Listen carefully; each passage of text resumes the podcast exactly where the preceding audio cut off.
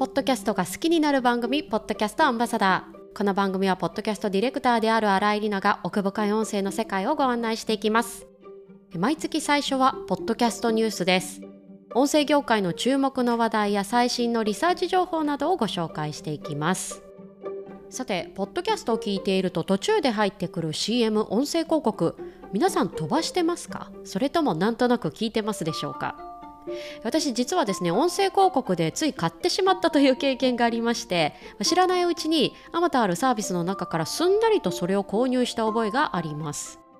そんな音声広告による広告収入2年後2025年には今の2倍に増えるというアメリカの最新リサーチが発表されました。そこで今回はそのリサーチをもとにどんな番組に広告が出ているのかどんな商品が広告を出しているのか国内は今どうなっているのか、まあ、この3つを取り上げていきたいと思います。これ一配信者としても今後ですね YouTuber みたいに自動で CM を挟んでそこから収入が入るというようなことにもつながるんじゃないかなと考えると興味が出てくる内容かもしれません。それでは早速本編をお楽しみください。さて今回は音声広告がテーマです。まず最初はですね、音声の先進国と言われるアメリカの動向を見ていきたいと思います。取り上げるリサーチは、アメリカにあるデジタル広告の規格を決めたり調査を行っているという IAB Interactive Advertising Bureau という組織からリリースされたものです。では、まず全体像からいきましょう。アメリカにおける音声広告収入伸びているのかどうか伸びてます。最新の2022年度の数値を見てみますと、前年比で26%の伸び、これはですね、他のデジタル広告と比べても2倍のスピードで伸びているそうです。金額では昨年18億ドル、日本円にすると2400億円強です。えただ通期で伸びているかといいますと、え、年末ですね10月から12月、まあ、ここら辺はちょっと収入落ちているそうです。これはですね、まあ、先月のこのポッドキャストニュースでも取り上げた、まあ、制作会社なんかの解雇が始まっているというニュース、まあ、ここも背景につながっているかなと思います。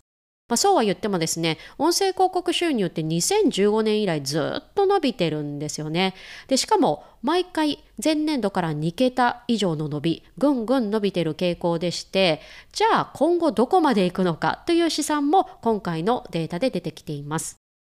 2025年、今から2年後には、今のですね、2倍、40億ドル、日本円にして5000億円を超えるところに達するのではという試算でした。では次です。冒頭でお話ししたどんな番組、まあ、これジャンルですね、に広告が出ているのか、ここを見ていきたいと思います。これはですね、実は2022年トレンドにちょっと変化があったそうです。それは相性のいい番組ジャンル、ニュースじゃなくなったというところです。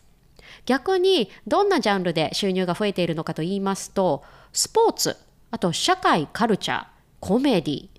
この3つのジャンルでですね、実は昨年全体の40%以上を占めていたそうです。でちなみにニュースジャンルというのは、まあ、そうは言っても手堅いところなんですけれども、2018年以来、ここが一番ですね、広告収入多いカテゴリー1位でした。でで昨年はまあ19%ぐらい占めていたんですけれども今回12%と下がったといったところですね。そうは言っても先ほどの3つに続いて4位の割合なので、まあ、手堅いジャンルではありつつ、まあ、今回の変化というのはコロナ禍が明けてですね消費動向が変化している、まあ、そういったところに関連した動きじゃないかなと IAB はコメントしています。ではもう一つ、どんな商品が広告を出しているのかという点です。で、これもともとですね、比較的無形商品、いわゆるサービスとかソフトウェアとかコンサルとかですね、そういったものに対する音声広告が多いイメージもありましたし、向いているとも言われているんですが、ここもですね、昨年変化があったそうです。で、今回の調べによりますと、日用品アパレルなどのですね、実際手に取って使うものの広告が増えてきているという動きだったそうです。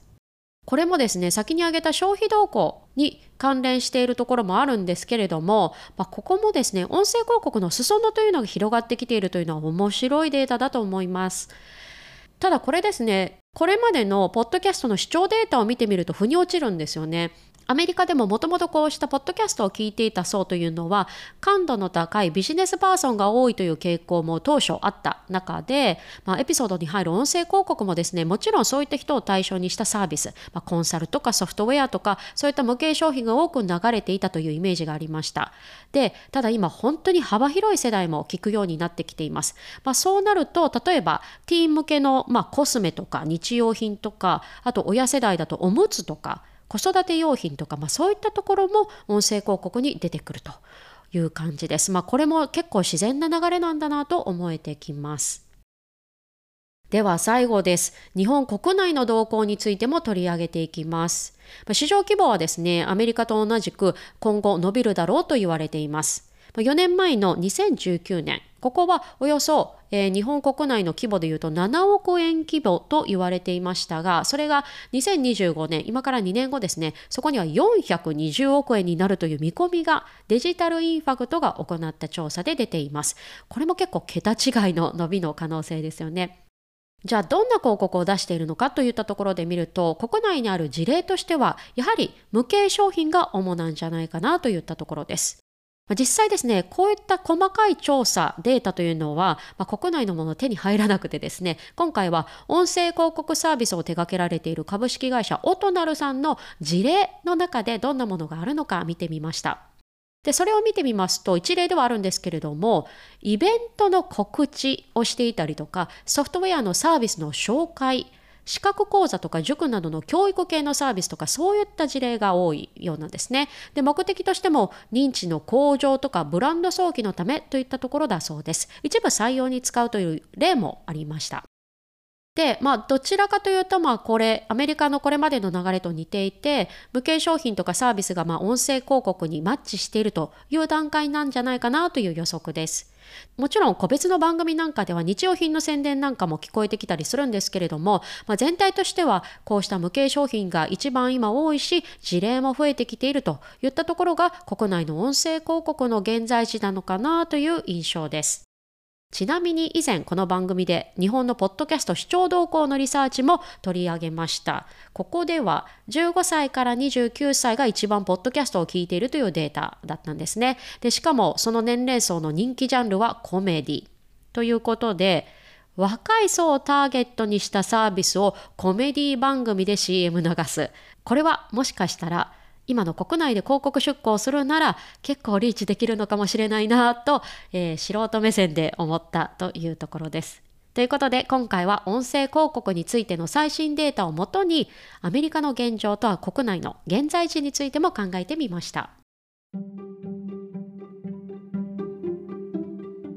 さて今回はポッドキャストニュースということで音声広告の最新リサーチを取り上げていきました。自分のこの番組にはですね広告ついてないんですけれども、まあ、自分が聞く番組では結構ほぼ当たり前のように、まあ、広告というのをついていて自然な感じがしています。ただ広告の種類もいろいろありましてここもまた掘り下げると面白いです。ちなみにこれ本筋からずれるので本編では取り上げなかったんですけれどもやっぱりですねデータ見ていくと音声広告にはニッチな商品が向いてるというのはちゃんと数字でも出てました。まあ、宣伝する商品のですね大きなカテゴリーに入らないその他の部類に分類されている商品をポッドキャストで、えー、宣伝するというのが一番多いみたいですね。まあ、ニッチに刺さる、このポッドキャストアンバサダーもニッチもニッチですので、まあ、そこに刺さって聞いてくださっている方がいらっしゃって本当に嬉しいです。